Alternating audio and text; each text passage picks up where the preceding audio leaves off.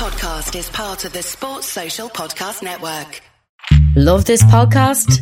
Support this show through the supporter feature from ACAST. It's up to you how much you give, and there's no regular commitment. Just hit the link in the show description to support now. The Two Footed Podcast is brought to you by EPLindex.com and our presenting sponsor, Liberty Shield. Liberty Shield is a VPN provider. A virtual privacy network allows you to go online, change your location, access things you're geo-blocked from while keeping your data safe. So, as an example, if you are a UK expat and want access to BBC iPlayer to watch Match of the Day or ITV Hub or all four, but you get that message that says this content is not available in your location, a Liberty Shield VPN gets you around that block, allows you to watch whatever you want on those services while also keeping your data safe. And it goes further than that. It allows you to open up Netflix's entire library by just changing your IP address. Liberty Shield is the number one rated VPN provider on Trustpilot with five star ratings across the board so go to libertyshield.com right now, use the code EPL25 and get either the hardware package or the software package. The hardware package is a router that you plug into your existing router and any item you want to change the IP address on, be it your phone or your television, you connect that to the new Liberty Shield router. All other items can remain connected to your existing router. There's also a software package which is instantly downloadable to your device and you can get using straight away. Again, libertyshield.com, EPL25 for 25% off at checkout. We're also brought to you by Home of Hopcroft, a giftware and homeware company located in Scotland but shipping worldwide. Check out homeofhopcroft.co.uk and do check out the EPL Index and Anfield Index shops, which you'll find on Etsy, use the codes EPL10 or RED10 for 10% off at checkout. And lastly, do remember to check out a Tad Predictable hosted by Tadiwa. That podcast is on this feed before every Premier League match week. And then the EPL Roundtable hosted by Kevin DeVries on its own EPL Roundtable feed. So just search EPL Roundtable in your podcast device. And that's out after every match week. Now, on with the show.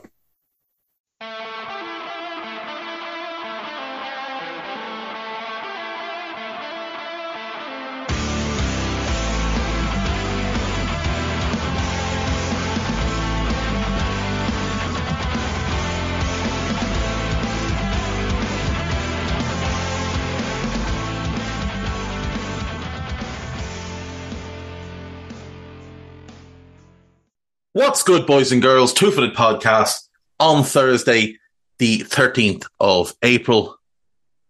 Slightly improved weather today, must be said. Champions League last night, Real Madrid 2, Chelsea nil. Real just outclassed them. Uh, Benzema scored on 21 minutes. Ben Chilwell was sent off on 59 for a reckless challenge and Marco Asensio scored on 74 to make it very, very comfortable for Madrid heading to that second leg, which will be played at Stamford Bridge. Look, Real are just a class above, on and off the pitch. You look at the names, and Chelsea have an impressive team but they're badly coached, badly managed. They've been badly put together. Frank looks so far out of his depth. It's hilarious. And Real never really had to get out of second gear to just beat them comfortably last night. Barring a collapse of epic proportions, Real will progress here because Chelsea are managed by a PE teacher who has no business managing a Champions League quarterfinal. The fact that that's who they went back to tells you everything you know need to know about how much they're scrambling, how much Todd Boehly doesn't know what he's doing. And I guarantee you, if you could give him some truth serum now, I bet he regrets sacking Thomas Tuchel. because Tuchel's a real football manager. And so is Graham Potter, but Potter's not Tuchel. And Lampard is just not a Premier League caliber manager, let alone last eight in Europe type of manager. In the other game last night, AC Milan beat Napoli 1 0. Ismael Bennacer scored the, scored the only goal of the game on 40. Zambo Anguissa was sent off on 74. So he will miss the second leg, and that's a big blow for Napoli. Uh, he got his second yellow card. And it's unfortunate because he's so important to them. But the second leg is, is now shaping up to be really interesting. Osimhen will be back for the second leg. Last night we saw Napoli almost play without a striker. Elmas played sort of as a false nine, very false nine. He's he's a midfield player. He's not a forward player. Kvaratskhelia and Lozano had no focal point to work from, and Napoli just looked a little bit out of sorts.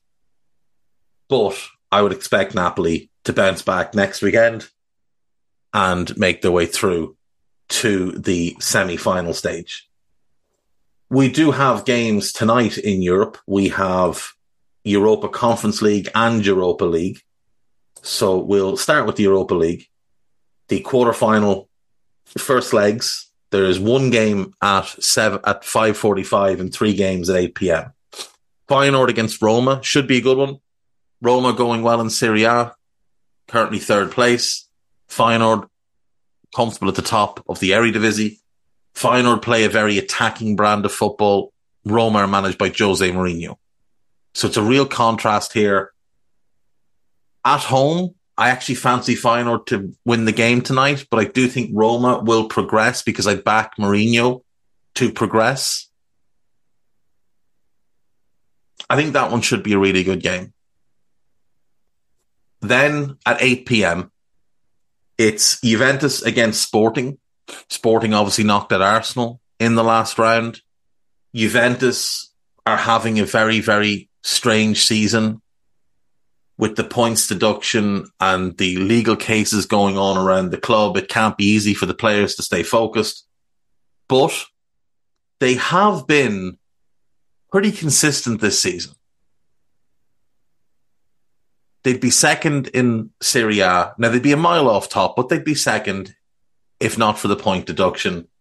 They're making decent progress here. Sporting will be a big test, but likewise, it's a big test for Sporting.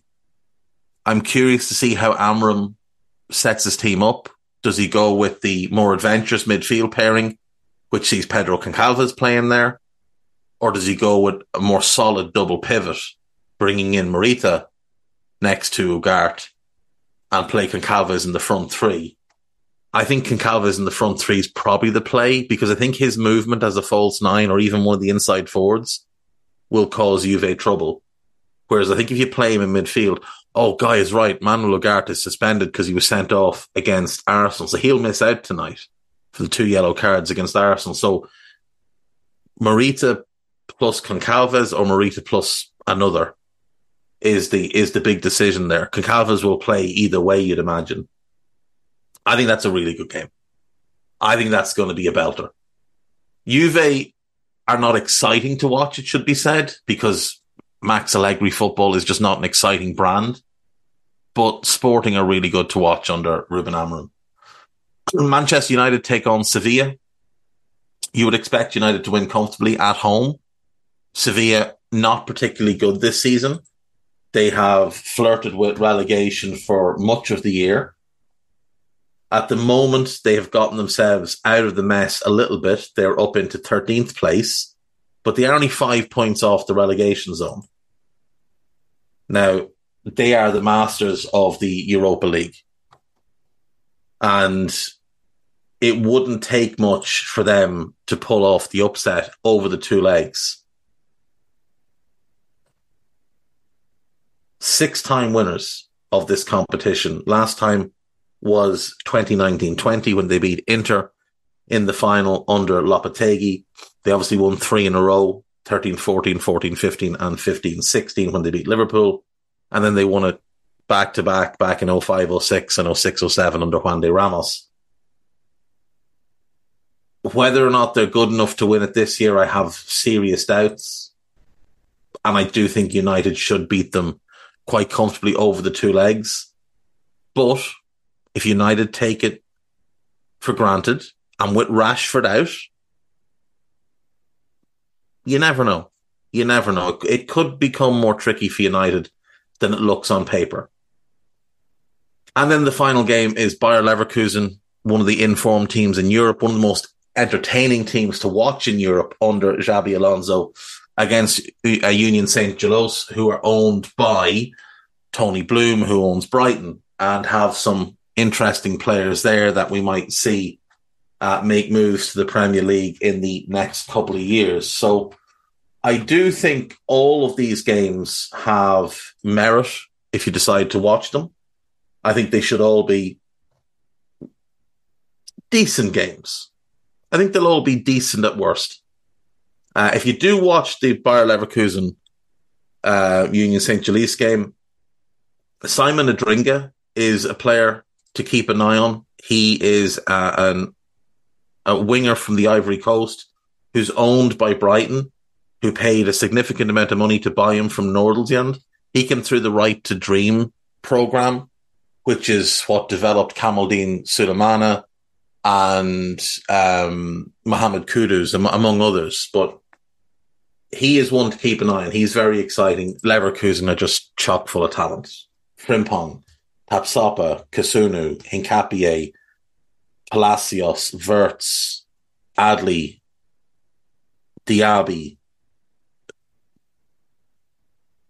Hlozek, Patrick Schick. There's there's loads and loads of good players. Uh, that that Bayer Leverkusen team is, I would say, legitimately, I think one one midfielder and a goalkeeper away from being real contenders to win the Bundesliga next season. Like a back four of Frimpong, Tapsoba, Kossounou, and Hincapié that can flex into a three with Frimpong moving forward into a, a winger role. A partner for Palacios is what's needed. You've got Wirtz as the 10. Diaby and Adli or Diaby and Hlozek as the wingers is really exciting.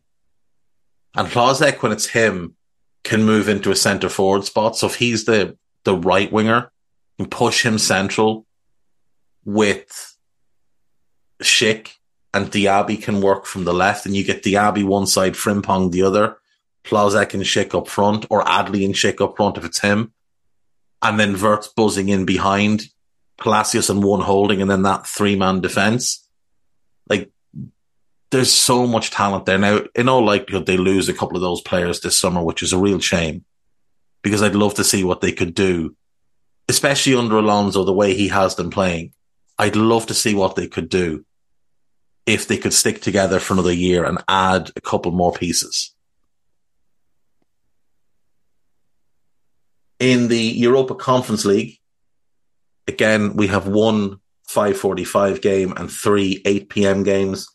Ghent versus West Ham is the 545 game. Now, this Europa League campaign is the only thing keeping David Moyes in a job.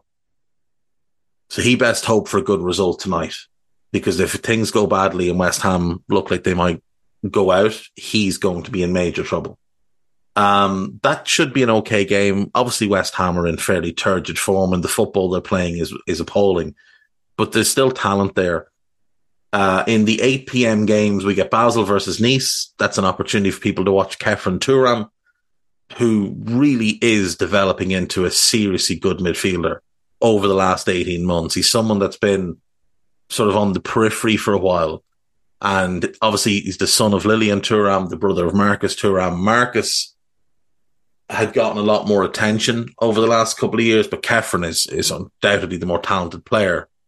And this season in particular, he's really stepped up. The end of last season, he was playing really good football. This season, he's been exceptional in a fairly average Nice team, it must be said. Um, Lech Poznan versus Fiorentina. Fiorentina, one of the most informed teams in Europe. A couple of really exciting players there. Nico Gonzalez being one of them, always worth a watch. And then Anderlecht versus AZ Alkmaar is the final game. It's a a Belgium versus Netherlands game, which will have a little bit of spice to it, you'd imagine. Uh, if you decide to watch that game, the couple of players I'd advise to keep an eye on, uh, Jari Verschaeren, midfielder for Anderlecht, really, really talented player. Uh, Amadou Diawara is there, who's a, a really good holding midfielder who kind of lost his way. He was with Bologna, had a great season. Napoli picked him up. He never fully established himself there. Napoli sent him to Roma in a, a swap deal. And again, it just didn't work. And then when Mourinho arrived, he didn't really fit the picture what Mourinho wanted. He joined Anderlecht in the summer and he's been pretty impressive this season. The 28 caps for Guinea. I think he's a very good player and he's only 25. I still think there's a move back to a top five league for him and potentially he can still go on and have uh, a really good career. And then the third one I'd mention, well, Marco Kana, if he plays, but he doesn't play all the time, he's talented, but he has he has sort of stagnated a bit. But uh, Zeno Debast, the young centre back, really, really promising. Keep an eye on him. Also, I should have mentioned Bart Verbruggen, the goalkeeper, young Dutch goalkeeper. Um, he he might be the next big thing in terms of goalkeepers. He looks like a seriously talented player. Uh, in the Alkmaar team, everybody will know Matt Ryan spent a long time with Brighton. Uh, Milos Kerkez, the left back, massive prospect. Keep an eye on him. Jordy Clasie, formerly of Southampton, didn't work out from there, but he arrived there with a big reputation. He is currently at uh, Alkmaar. Danny De Wit is a is a good player, worth a watch. Twenty five years of age, didn't work out from at Ajax, but he's really made a name for himself at Alkmaar since going there. And Zinho Vanheusden. Now, this guy should have been by now one of the better centre backs in Europe, but he has just been destroyed by injuries. Immensely talented can do pretty much anything you want. Great passer of the ball from the back, good ball carrier. Can fill in at right back if you need. Could have played in midfield if he wanted to. He's owned by Inter Milan. He's on loan at Alkmaar. He's had a whole bunch of loans. He came through at Standard Liège. Went to Inter, they loaned him back to Liège. He bounced between the two clubs for a couple of years. Liège bought him back at one point, then Inter bought him again. But he's just had, he's had so many injuries. Now, I think he might actually be injured again. He's had, I think, two ACL tears. No, I'm wrong. He's had three ACL tears 17, 18, 18, 19, 2021. He also had a serious knee injury in 21 22, so that could have been another ACL. And I'd nearly bet that it was, given he was out for six months. He has just had horrendous luck with injuries. He's only 23 and he's had that many knee problems. It's so unfortunate because he is, yeah, he's out at the moment with it, with an injury. Who knows what it is? But apparently he's been out since January, which I missed he's so talented, but he just he seems to have the worst knees in the world. Um, so yeah, look, I think the Europa League and Europa Conference League quarterfinals are all really interesting. I think there's there's reason to watch pretty much any of those games. Um, if I was watching one of the two early games, I'd watch Feyenoord because they're the most interesting team. So Feyenoord Roma. In the 8 p.m. kickoffs. Basel versus Nice for Thuram is a good one. Anderlecht have a lot of interesting players. United obviously will have a lot of interest. Juve Sporting is probably the game I will will watch if I watch any of them. But Leverkusen, Leverkusen are the team that interests me the most because of the players and the manager and the form that they're in. So those are tonight. should be should be a good night of football.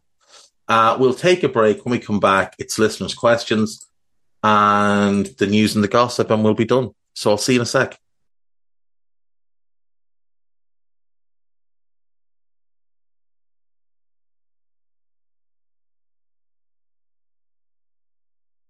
Right, welcome back. So uh, it is Thursday, which means listeners' questions day. So we'll go with our first group of questions, which are from Sports Lens at NFL underscore Seahawks zero zero. Uh, three questions. Do you think the Red Bull Football Group has been a net positive for football? I do. I actually do. Overall, I think they've been a positive because I think they've opened up pathways for young players from Africa and from South America into Europe that weren't there before. I think they've now been copied by a number of other organizations. I think they've made big steps forward in terms of recruitment and how you recruit and why you recruit certain players. I like the I like the mentality they have of knowing that both Salzburg and Leipzig are stepping stone clubs. Now I'm sure they'd love to build a title winning team at Leipzig. I'm sure they would but they're realistic enough to know that when a player signs there, so take, for example, the two big names they have, the three big names they have at the moment. Christopher Nkunku, brought in from PSG when he wasn't making the breakthrough into the first team. They gave him the opportunity to come to a top five league, play every single week, and put himself in the shop window for a move back to one of Europe's elite clubs. And this summer, he will almost certainly be joining Chelsea. Josko Gvardiol could have made the move to Leeds, but they convinced him that Leipzig was a better player, better place for his development. And it's turned out to be exactly the case. Rather than be, than be surrounded by the chaos at Leeds, where, you know, defending is optional. He goes to Leipzig and plays alongside other good defenders and learns. And now he's one of the best young defenders in the world. And then Dominik Szoboszlai. Now, they brought him in through Salzburg, developed him really well. He made the step up to Leipzig. Obviously, has had some injury problems, but if you've watched him this season, his playmaking is just different class absolutely a phenomenal player. Has that De Bruyne esque delivery, can carry the ball from deep, incredible set piece taker, shoots well off both feet. Reminds me of of Ballack in the way he shoots and, and, the fact that he can generate such force from both feet. He is like a, a Ballack Kevin De Bruyne hybrid. Now, whether he reaches the heights of either of them remains to be seen. He's still very young, but you know, you see it for his national team and the way he's carried them. Uh, obviously carried them to a major championship for the first time in a long time, ended up missing out himself because of injury, but sensational. But again, the pathway for him is you come here, you develop, we move you to the next step, you develop, and then we sell you on. And when we sell you, you go to a top, top team.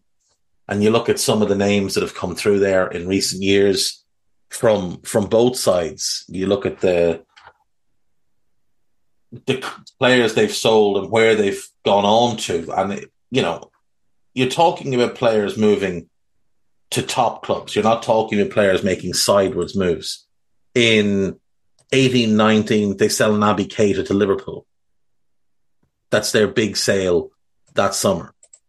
1920, they sell uh, Diego Demme goes to Napoli.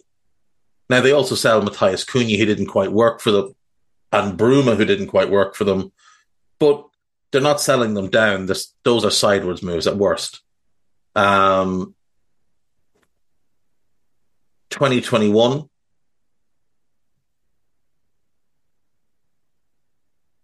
they sell Timo Werner to Chelsea. That's the big sale that summer. He's a player they brought in from Stuttgart as a winger, developed him into a number nine, sold him for a big profit, and have since brought him back and are most likely going to flip him again at some point in the near future. In uh, 21 22, Konate goes to Liverpool. Upamecano goes to Bayern. Sabitzer goes to Bayern. They're all players that have been in their system. Upamecano, they brought in to Salzburg, had a year there, moved him across to Leipzig, continued to develop, goes on to Bayern.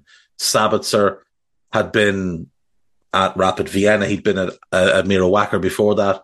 Bring him in, develop him at Leipzig. Had the loan at Salzburg in his first year because they had that network and they wanted to see what he could do at that level before bringing him on. They took the chance on buying him.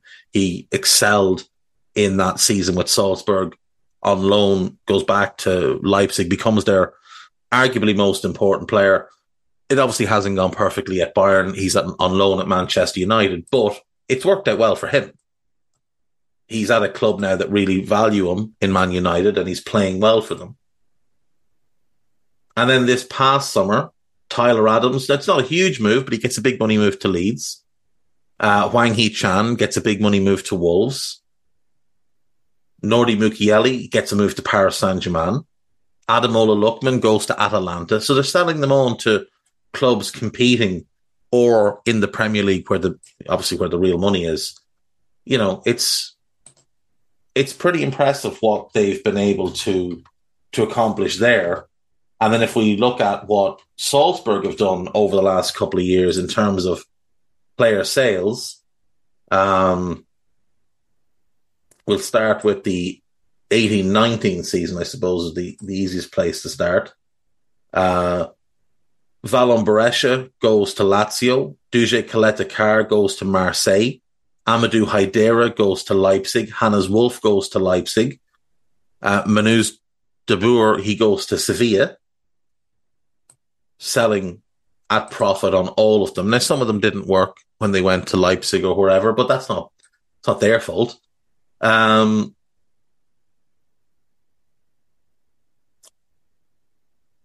Nineteen twenty, then they sell Stefan Lainer, goes to Gladbach, has been one of the best right backs in the Bundesliga now for a number of years. Xaver Schlager goes on to Wolfsburg.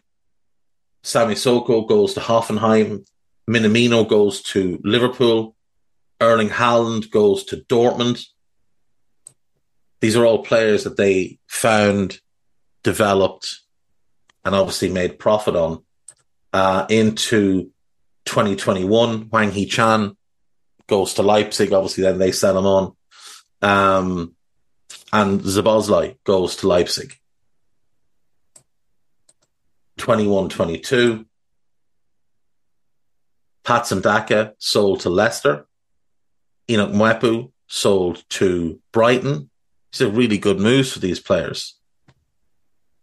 Now, obviously, it's an unfortunate situation with Mwepu where he was forced to retire, but he was a player along with Daka that Salzburg went and recruited in Zambia. Who else is scouting in Zambia?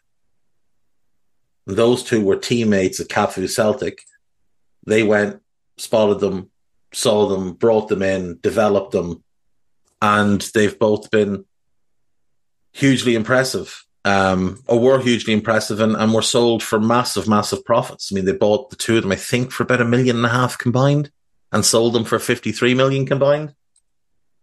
This season, then, Brendan Aaronson gets the move to Leeds. Adeyemi gets the move to Dortmund. Max Wober, who'd kind of bounced around and lost his way a little bit, gets a move to Leeds. He's been pretty good since joining Leeds.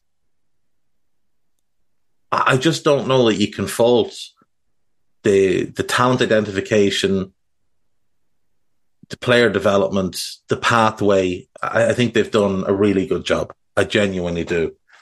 Um, there are rumors floating about that Sarkozy helped Qatar win the World Cup bid in return for the Qataris taking over PSG. do you think the world of football is better off with or without oil clubs? I, I think it's better off without them. I think it's better off without them. I, in, in terms of those rumors, those have long been been around since since the the takeover. Those rumors have been around that Sarkozy was a key figure in the um, in the takeover because Qatar were linked with a couple of different clubs and they were linked with a move to the Premier League, you know, buying a Premier League club in response to City, what was going on there. They probably would have been better off buying a Premier League club. Because for me, like, the French league is good, but it's just not, you're never going to get that same gravitas you get with the Premier League. And had they bought, let's say they bought Newcastle back then, or they bought Everton, or they bought Aston Villa, because those would be the clubs they would have bought. You know, clubs like City who were, you know, starved of success, that had more relegations than cups in recent years, and a fan base that just wanted something to be excited about. It could have been Sunderland. It could have been Middlesbrough. I don't, I don't think Steve Gibson would have sold to the Qataris, but you know, it could have been Sunderland. If they bought one of those clubs, I think they'd probably have been better off. Now, look, they wouldn't have ended up getting Mbappe and Neymar, but they probably would have had multiple Premier League titles and they'd probably be more respected. But all in all, I do think football would be better off without the oil clubs. I really do. Because it's just, it's such a big shortcut. I, I look at the Red Bull teams, they obviously have huge enterprise backing them. But I look at how they go about finding players and developing players and selling players and the pathways they create and the opportunities they create for players. And I just think that's far more beneficial to the game than what these oil clubs do. Like you look at City's academy and it's it's fantastic and there's an immense amount of great young players there. But none of them are ever really going to play for City. Like Rico Lewis has made a breakthrough this year. Other than him, Phil Foden. That's kind of it. That's come through their academy into their first team. Now, some people say Cole Palmer, but he's never established himself.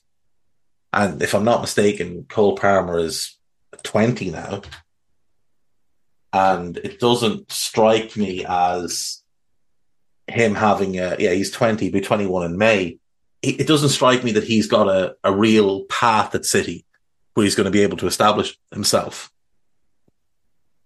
and i think he's i think he's massive talent i really do. I think he's an absolute guaranteed starter for a lot of premier league clubs. But there's no pathway for him at city. Foden is such a special talent, and I think Rico Lewis is as well, that they can carve the way in. But, you know, James McAtee, Tommy Doyle, Liam Delap, these are all players more than ready to play regularly in the league, and yet they're loaned out to the championship and they'll probably be sold on and City will get big money from them. So, you know, for City, their academy works because they're able to sell players and it helps them be, you know, self sufficient not that they are, but you know what I mean. But I prefer the Leipzig model where players get opportunities at that club and they can develop there. And then they get, it's, it's less movement for players as well. Like a player goes to Leipzig, establishes themselves, they get that top move. City will sell players to, you know, your Southamptons and your Palaces, which is great. But then there's going to be another move. If they're to get to that top, they've got to make another move. And when players move too often, it can have a negative effect. Uh, on a scale of one to 10, how likely do you think the chances of a European Super League happening in the near future? I think the chances of the Super League happening is probably an, an eight or a nine. In the near future is obviously vague. Are we talking three years or five years or 10 years? I think within 10 years we'll probably have it. Um, what are the chances that the top six Premier League clubs join? That it it does not work without the Premier League clubs. It just doesn't. The interest won't be there.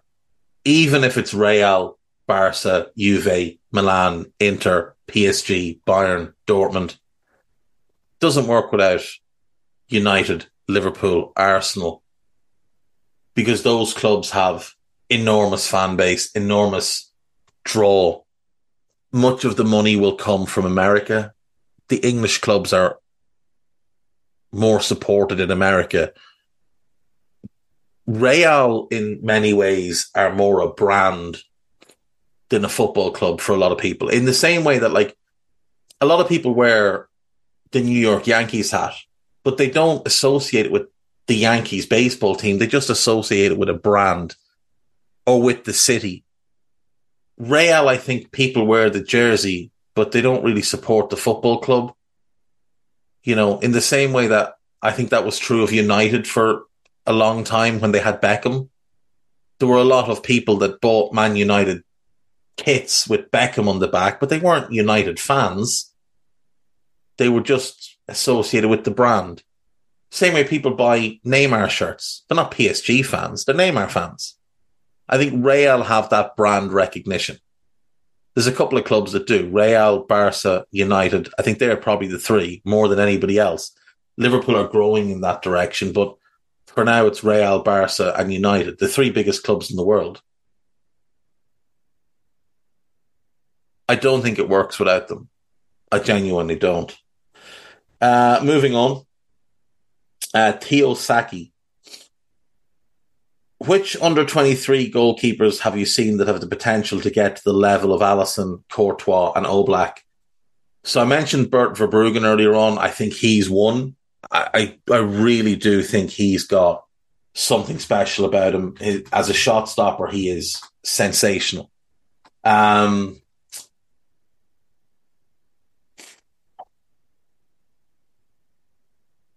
Real Madrid's reserve goalkeeper, Andre Lunin, is 24 now, just turned 24 in February.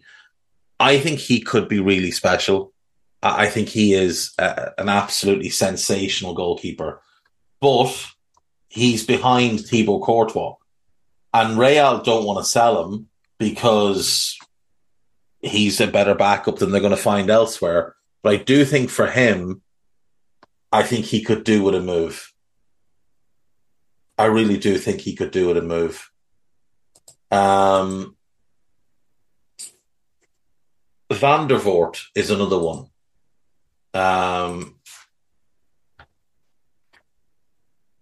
Martin Vandevoordt. Is he? He's going to Leipzig, isn't he? Yeah, he's joining Leipzig next summer.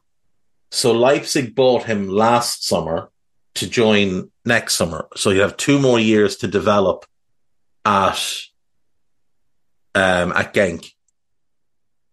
Unbelievably gifted, big, incredibly agile. He's definitely one to to keep a strong eye on. Um,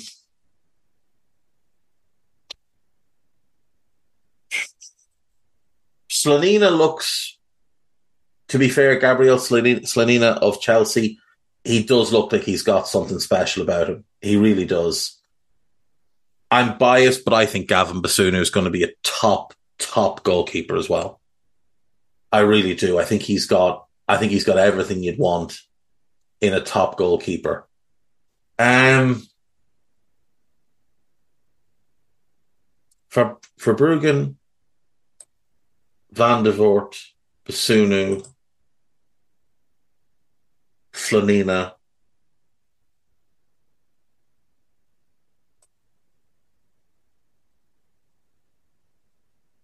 Lunin, but he, he's he's over the age of, of what you've suggested. The other one I would look at, who has really impressed me, is is the, the Turkish kid at at Rennes, um, Alemdar, Dogan Alemdar. Yeah, keep an eye on him as well. They're the ones that I've seen. Again, others will have seen others, but they're the ones that I've seen that I think stand out to me. Assuming Liverpool are signing at least three midfielders, I'm guessing the budget won't stretch for all midfielders to be absolutely top tier. Which second tier, less expensive midfielders do you view as viable options? I've seen us linked to Anton Stach and Gabri Veiga. Now, if we're taking Gabri Veiga as the price point, that's about 35 million.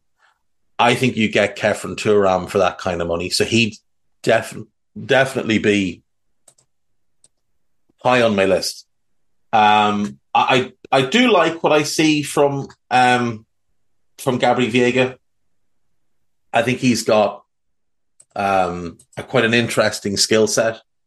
One that I was looking at and thinking could make a lot of sense for Liverpool um, as the more sort of attacking of the, the three roles was Sancet at Bilbao, but he's just signed like a 40 year contract. 22, big and powerful. I, I thought he was one that would make a lot of sense. He's shown in the last two years a real goal scoring intuition. So for me, he was one I was looking at, but uh, it just, he's just signed that long contract. Now, I don't think he'll stay there for more than maybe another 12 months, but it'll be 14 months, obviously, to get to the end of the next season. But um, it rules him out for this season.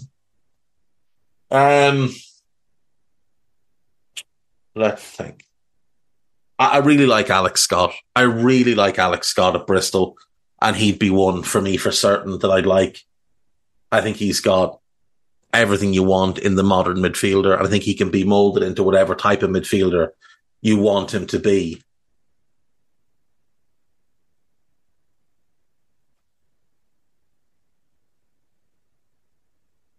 After that, I mean,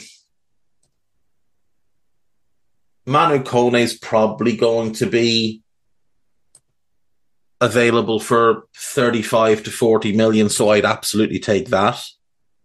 I think he's, I think he's tremendous. He's certainly someone I'd have, I'd have interest in getting. Um, trying to think who else.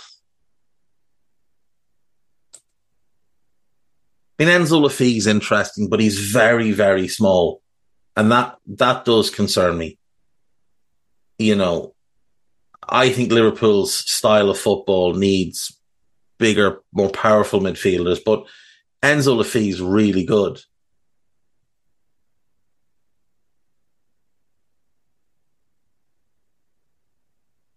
Romeo Lavia probably, if they go down, especially, isn't going to cost ridiculous money. So he's one that I, I would definitely grab because I think he's going to be a, a top top player. Um, I think as a six, you'd be hard pressed to get better than him. Um, for that kind of price point, that 35, 40 million. Khéphren Thuram really does stand out to me though. Especially his ability to just glide through traffic with the ball at his feet.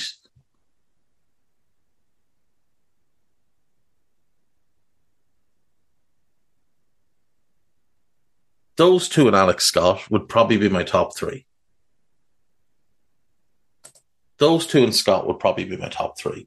Um, let's take a look though at.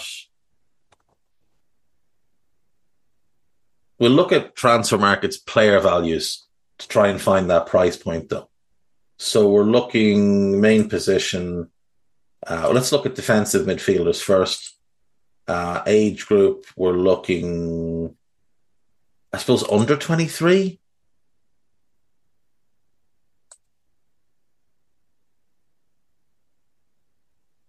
And we're looking down. So, Cheick Doucouré I really like, but I don't think Palace would sell him this quickly. Um, if Forest go down, I would absolutely grab Danilo. I, I think he's excellent.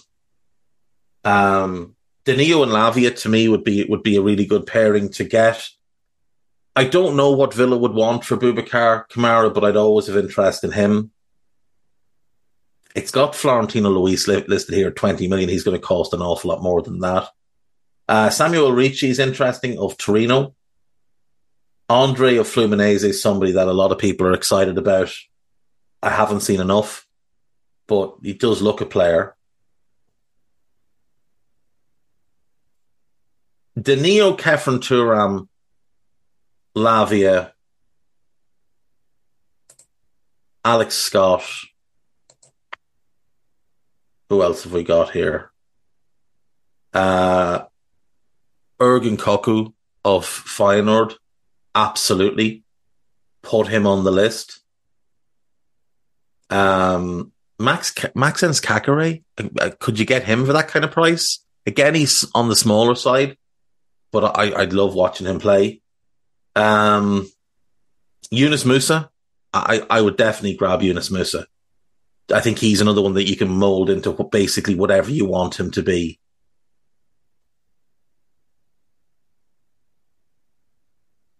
They'd be the ones. They'd be the ones I'd go for. I don't, I don't list too many, but they'd be the ones I'd I'd look at for now. Um, and I do like Gabriel Veiga, and you mentioned Anton Stach as well. And again, he's a good player. Is he ready for that level of step up? I, I don't think he quite is. I mean, he's 24 and he's had what this is his second year at Mainz now. He's ready for a step up from Mainz. Is he ready to step up to a Liverpool level? If he was the fourth of four midfielders to come in, then I, I could definitely get on board. I like the skills that I like the, the physical profile as well. He's a giant. He's six four. He's at a contract in 2024. It's only 12 months left on the deal. Um, certainly would be an interesting one. Like I said, as the fourth of four, because he can play a multitude of positions there for you in midfield as well. He can be your six. He can also play as a more defensive eight. He's represented by the same group that represent Virgil uh, and Harvey Elliott. So Liverpool have, and Jordan Henderson, to be fair. Uh, so Liverpool do have an existing relationship with that agency. Sadio Mane is also with them. He's obviously a former Liverpool player. Um, so Liverpool have dealt with them quite a lot in the past. So if if the price was right, if he was available on the cheap transfer market, have him at about 15 million euro, if you could get him for 15 to 18 million pounds as the fourth midfielder that you bring in, yeah, I, I take him too. Uh, we'll move on to Discord. Rick M, we often hear the term outball in English football parlance, but do you know if the same term exists in other footballing nations, such as Spain, France, Brazil, or Argentina? I don't think it does. Because I don't think they ever look for an outball. I think they're they're always looking to progress from the back. I think that's you know, we, we, we hear people get very excited by any English team who plays out from the back now, even though teams have been doing this in England for years. Go back to the 90s, you can see teams playing out from the back. Liverpool under Roy Evans played out from the back. Uh, Newcastle under Kevin Keegan played out from the back. Philippe Albert was one of the best passers of the ball you'll see as a centre back. Um, United would have played out from the back. Arsenal under Wenger played out from the back. The outball was, you know, the vertical threat. that Ryan Giggs was United's outball for years. When Mark Overmars went to Arsenal, he could be an outball. So you did have that option, but it was I, I don't think you have that. Certainly not that that term in football from other places. I, I think that was just you know, maybe maybe there is a different a different phrase, a different terminology. I don't know, but I I haven't heard it. Um, I think it is primarily an English thing, but English English clubs and English football, if you go back to the seventies and eighties when they'd play in Europe against the top teams, a lot of times they'd set up to counterattack, so they'd want that outball, but it wouldn't be seen as an outball in the way we see it now. It would be a long punt and and sprinters and hope for the best. Um, why do English fans often celebrate every corner like they've won the World Cup? I, this does my head. I, I'm the same. I, I don't know why they do it. It's almost like, I suppose it's probably because they feel like maybe it's it's building pressure on the opposition and, and putting themselves in a position to to score a goal and, and maybe they, they see because a lot of English teams do focus on set pieces as a main source of goals, especially from corners and, you know, set pieces in those, uh, free kicks in those wide areas. Um, English clubs traditionally have played with bigger centre backs and the big target man striker. So you get a lot of big bodies in the box. Chances are something happens and you might get a goal. So I think, I think it's more the celebration of the anticipation of what might happen than the actual act of the corner kick itself. Um, Matt JT, if you could sign replacements for Liverpool's departing or potentially departing players that cr- closely replicate what the player did at their best, who would you get to replace Ox, Naby, Bobby, Milner, Matip, and Gomez?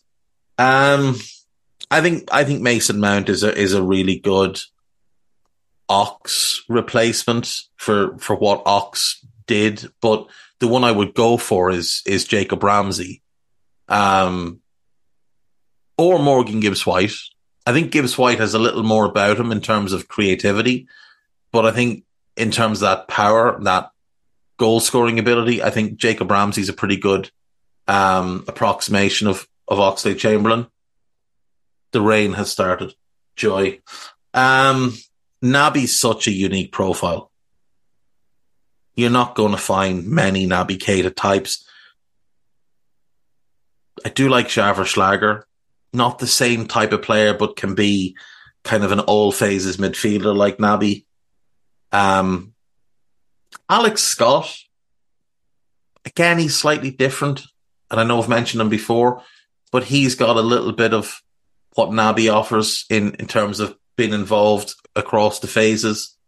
He needs to get on the ball a bit more in midfield, but you know, it is what it is. He can carry the ball really well, which is something that Naby was, was excellent at. Khéphren Thuram, very different physical profile, but in terms of that ability to carry the ball through the middle phase, he reminds me of, of him. Uh, for Bobby, Daichi Kamada is an obvious one, I think. Um, again, I think Mason Mount could potentially be developed in that role.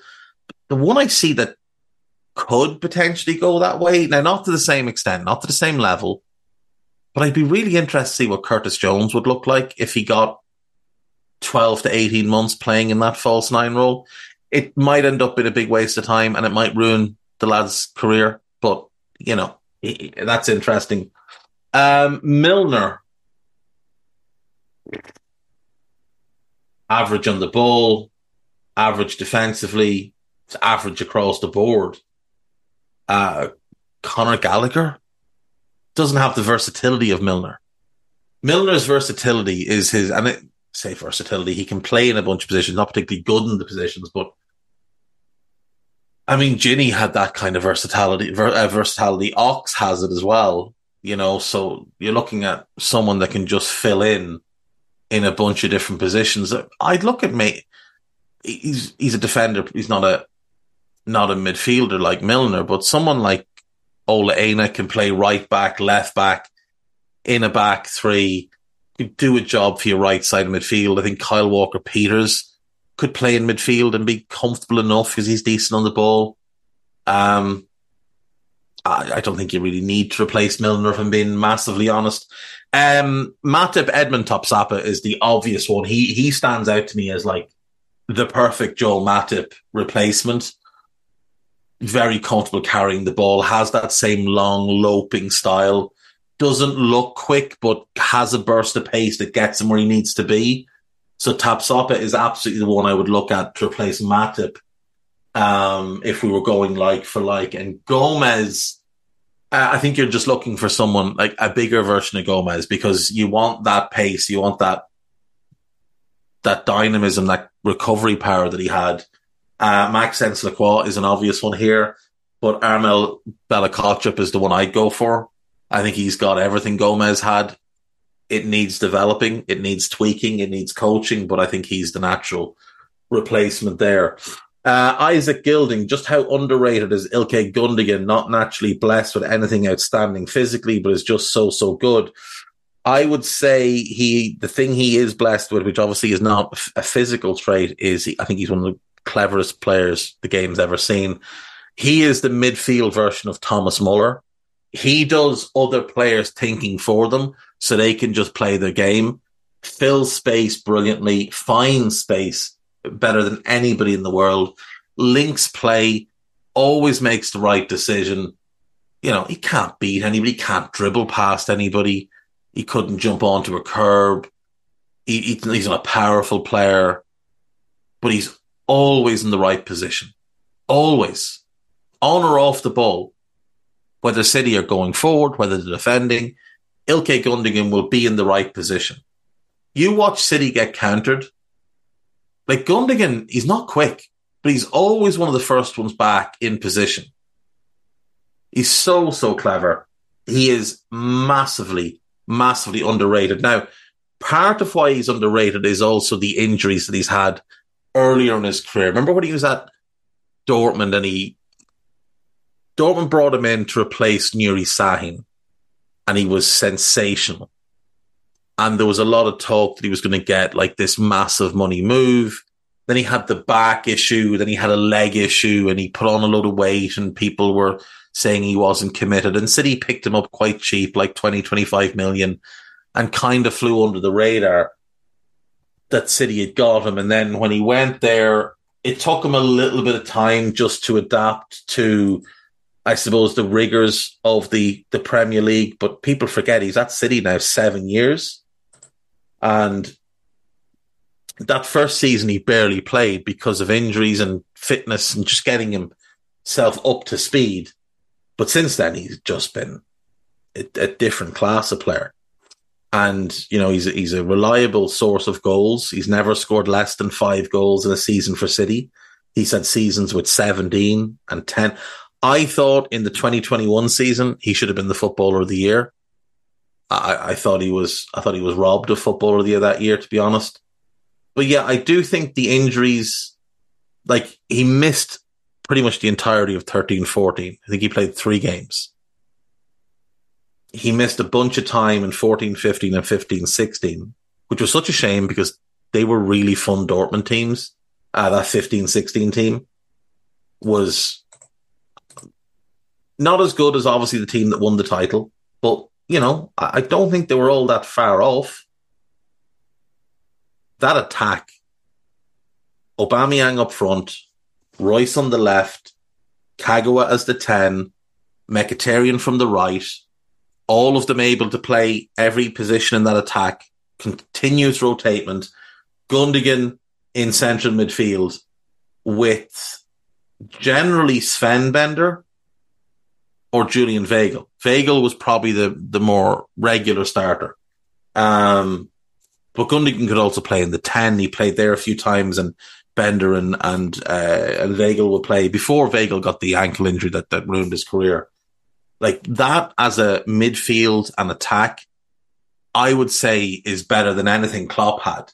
Now, what Klopp had was that elite centre back pairing of Subotic and Hummels before Subotic had the knee injuries and before Hummels kind of lost his way as a defender and got too enthralled with his ball playing ability. Uh, if they could have put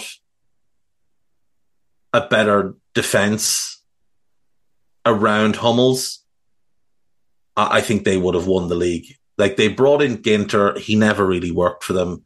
Schmelzer was done. Uh, Piszczek was done. Subotic was done. Sokratis was playing a, far too many games. He was painfully average. Erik Durm was playing. He was painfully average. Uh, Roman Bürki was was decent, but not an elite level goalkeeper. A better goalkeeper and some better defenders, and that would have been that team was was ready to step up and win the Bundesliga. But unfortunately, then after that season, they got picked apart. Um, Gundogan left, obviously, to go to City. Hummels left and went to Bayern, and they just started to Mkhitaryan left to go to United, and the players they brought in to replace them like Mario Götze, you're bringing him back. It was a stupid decision. They spent a bunch of money on Andre Schürrle, who was never more than average. Uh, they brought Isak in, but it, it, didn't work there for them. They did buy Ousmane Dembele, which was a, an unbelievable bit of business when you consider what they sold him for a year later. You know, Marc Bartra didn't work out. Sebastian Rode was good, but he was injury prone. Mikel Merino was a disappointing one because he had all the talent and they just they never gave him the opportunities. Um, but yeah, like there were, I, I really did feel like that Dortmund team in 15 16 were right on the brink of something special. Tuchel was just announcing himself as the best young coach around. They had all this talent. They were scoring goals at an obscene rate. 82 goals scored in a 34 game Bundesliga season. S- just smashed goals past teams in the Europa League. Obviously, went out to Liverpool in that epic 4 3 at Anfield in the quarter final. I think if Dortmund had won that game, I think they would have gone on and won the competition. Actually, I think they were a better team than Liverpool. I, I don't think it. I know they were a better team than Liverpool. The power of Anfield carried Liverpool on that, uh, in, in the night of that 4 3. They'd knocked out Spurs before that. They'd knocked out Porto. They were just sensational. And Gundogan was absolutely vital at connecting the defence in the midfield. At just always been the available man, at always recycling with the right decision. That Dortmund team were one of my favourite teams to watch. Uh, but yeah, incredibly underrated and such a good player. Uh, AMK 2889 in the 0304 season, Porto and Monaco met in the Champions League final with Porto winning. Arsenal went unbeaten in the Premier League.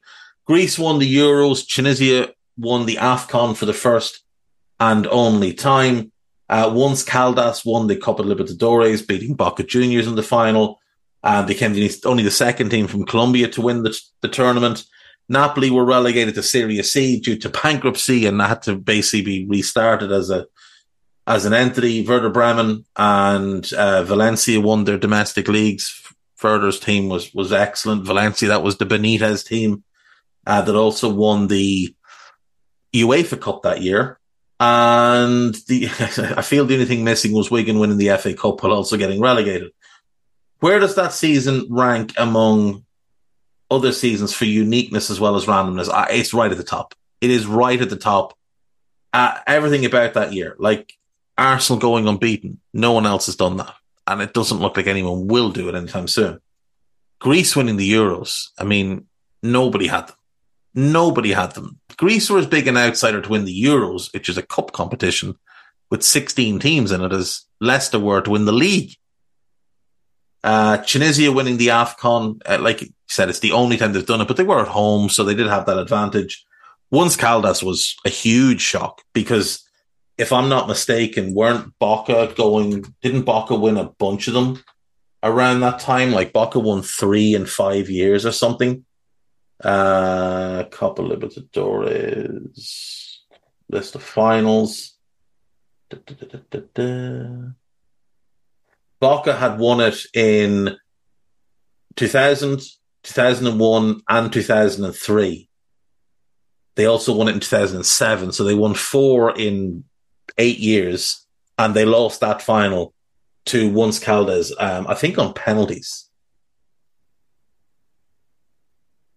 I'm almost certain it was on penalties, wasn't it? Yeah, it was on penalties. Um, that was a huge shock huge shock because Boca were unquestionably the top team in South America, and it wasn't close at that point.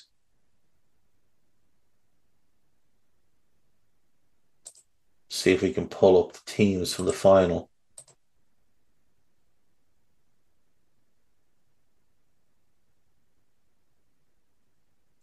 Nicholas Burdisso's in that team. Pablo Ledesma's in that team. Carlos Bianchi is the manager. It's not they they had lost some players by then, but they were still super strong. That was a big shock. Uh, Napoli getting relegated wasn't a surprise because it had been coming for years. Werder winning the Bundesliga, I don't think was a huge surprise that year. Did have a really good team, and the Bundesliga was in a bit of flux at the time. Same goes for uh, La Liga. It's it, different when we look back at it now, but remember Deportivo had won it a couple of years before, and this was um, this was the second time that Valencia had won it. So, uh, see, oh god, um, I don't think those were as surprising as they kind of look in retrospect.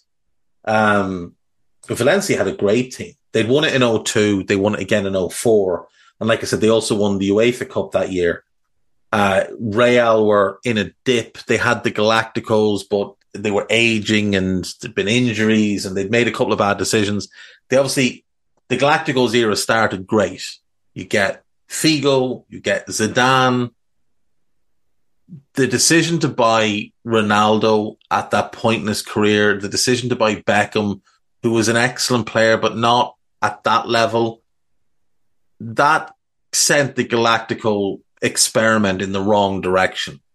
That made it more about the name rather than the elite level player. Renat, look, R9 is for me one of the best number nines ever, the best I've seen. But by the time he went to Real, he'd had all the knee injuries and he just he put on all the weight and he wasn't the same player. And Beckham just wasn't that class of player. So I think that's where the um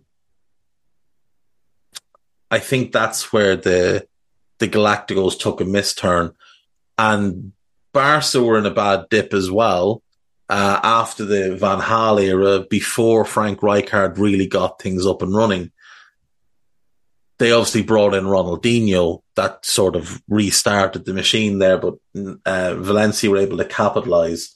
So the question is, what's the most impressive from the list above? The most impressive is Arsenal going unbeaten. That is the most impressive.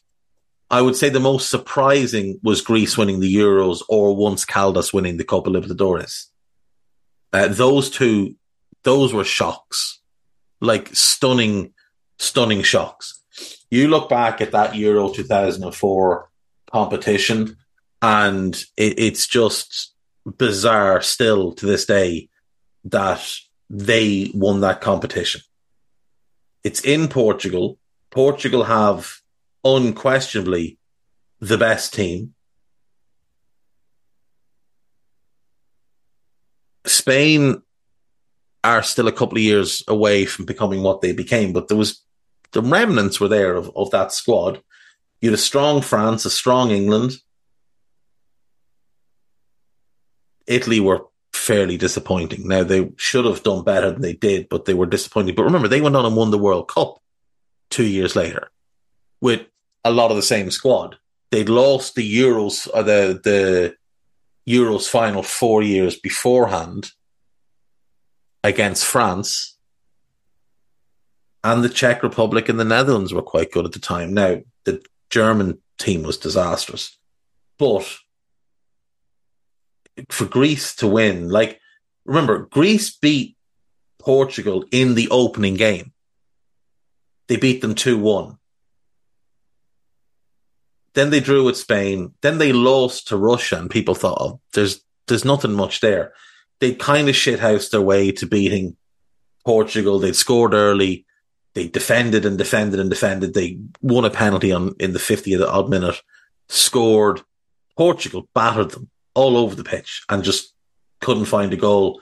Cristiano scored late on to as a consolation. Uh, you go into the knockout rounds. They play France. They defend, they defend, they defend. They score in the 65th minute. Set pieces are just their bread and butter. I remember that night I was at Metallica in the RDS in Dublin and Lars Ulrich came out and announced the score in that game. I don't know why it's just always stuck with me. Um, he said bye bye France and he kicked a glass of uh, plastic mug of beer out into the crowd. Um, they go into the semi-finals again. They just defend and defend and defend past the Czech Republic, and they beat them one 0 and then they beat Portugal one 0 in the final, and they just shithoused their way to it. They played some of the most boring football you'll ever see, but it can never be taken away from them that they won the competition. And that's all that really matters at the end of the day is that they won the competition. So there we go. Um, yeah, I'll, I'll, just, in terms of most impressive, Arsenal for me. Anyway, We will wrap up then with the bit of news and gossip. Uh, should have mentioned in that Ghent versus West Ham game, Gift Orban, the young Nigerian striker, just keep an eye on him. The, kid has been absolutely on fire since they signed him in January.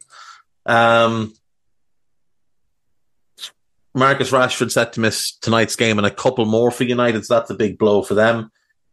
There is um, a note here that Tottenham and Brighton have been charged by the Football Association over their mass confrontation on the sidelines at the weekend.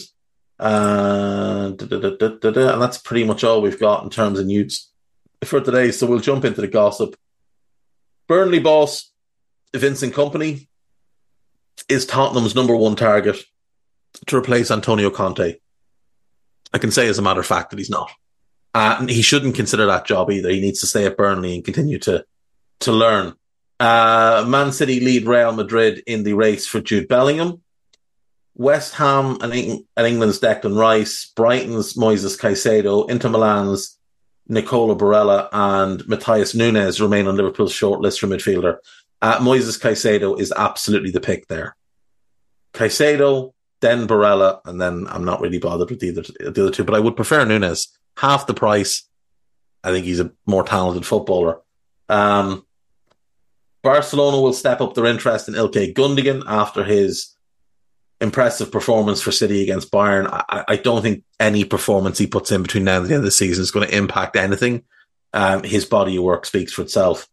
Arsenal, Liverpool, and Manchester United are monitoring Ryan Gravenberch. It, it's funny when when a player is tagged as a as a star in their teens and gets all the hype, it doesn't really matter what they do for the next couple of years. Big clubs will continue to be linked with them. Even if they've got no interest, they'll still be linked to the big clubs. Arsenal are targeting a summer move for Michael Olise, with the 21 year old valued at more than 40 million. Um, I'm just going to mark spoof on that one. Tottenham, West Ham, and Crystal Palace are all keen on Arne Slot.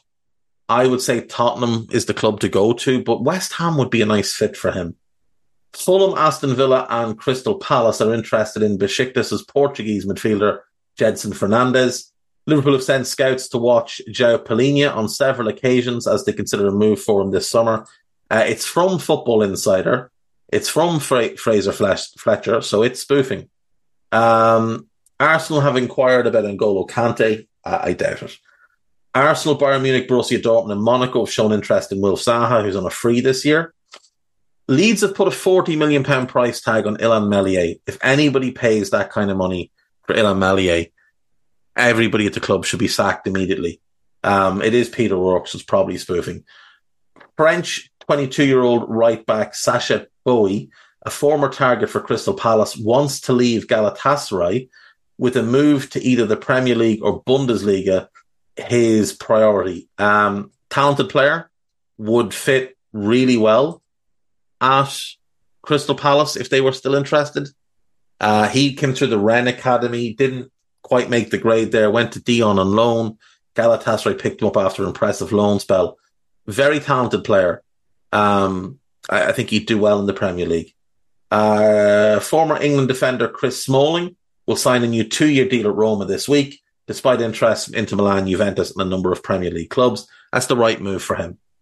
Arsenal will demand 35 million for 21 year old England striker Folarin Balogun, who is currently on loan at Reims and is a target of RB Leipzig. Uh, much of what he commands in terms of fee will depend on his contract. He has two years left at Arsenal after the season. I think 35 million is realistic if you're selling to the Premier League. If you're selling to the Bundesliga, you're probably knocking 10 million off that. Uh, that'll do me for today, folks. Thanks as always for listening, and I'll see you tomorrow. Bye bye.